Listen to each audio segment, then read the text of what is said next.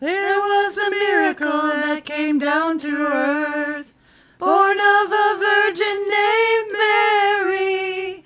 As he grew up, he had the power of his Father. He was meant to come down to earth to show his love to all.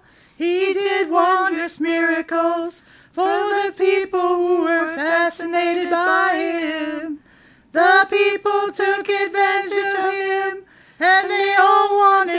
cured. They followed him and learned from him and loved him.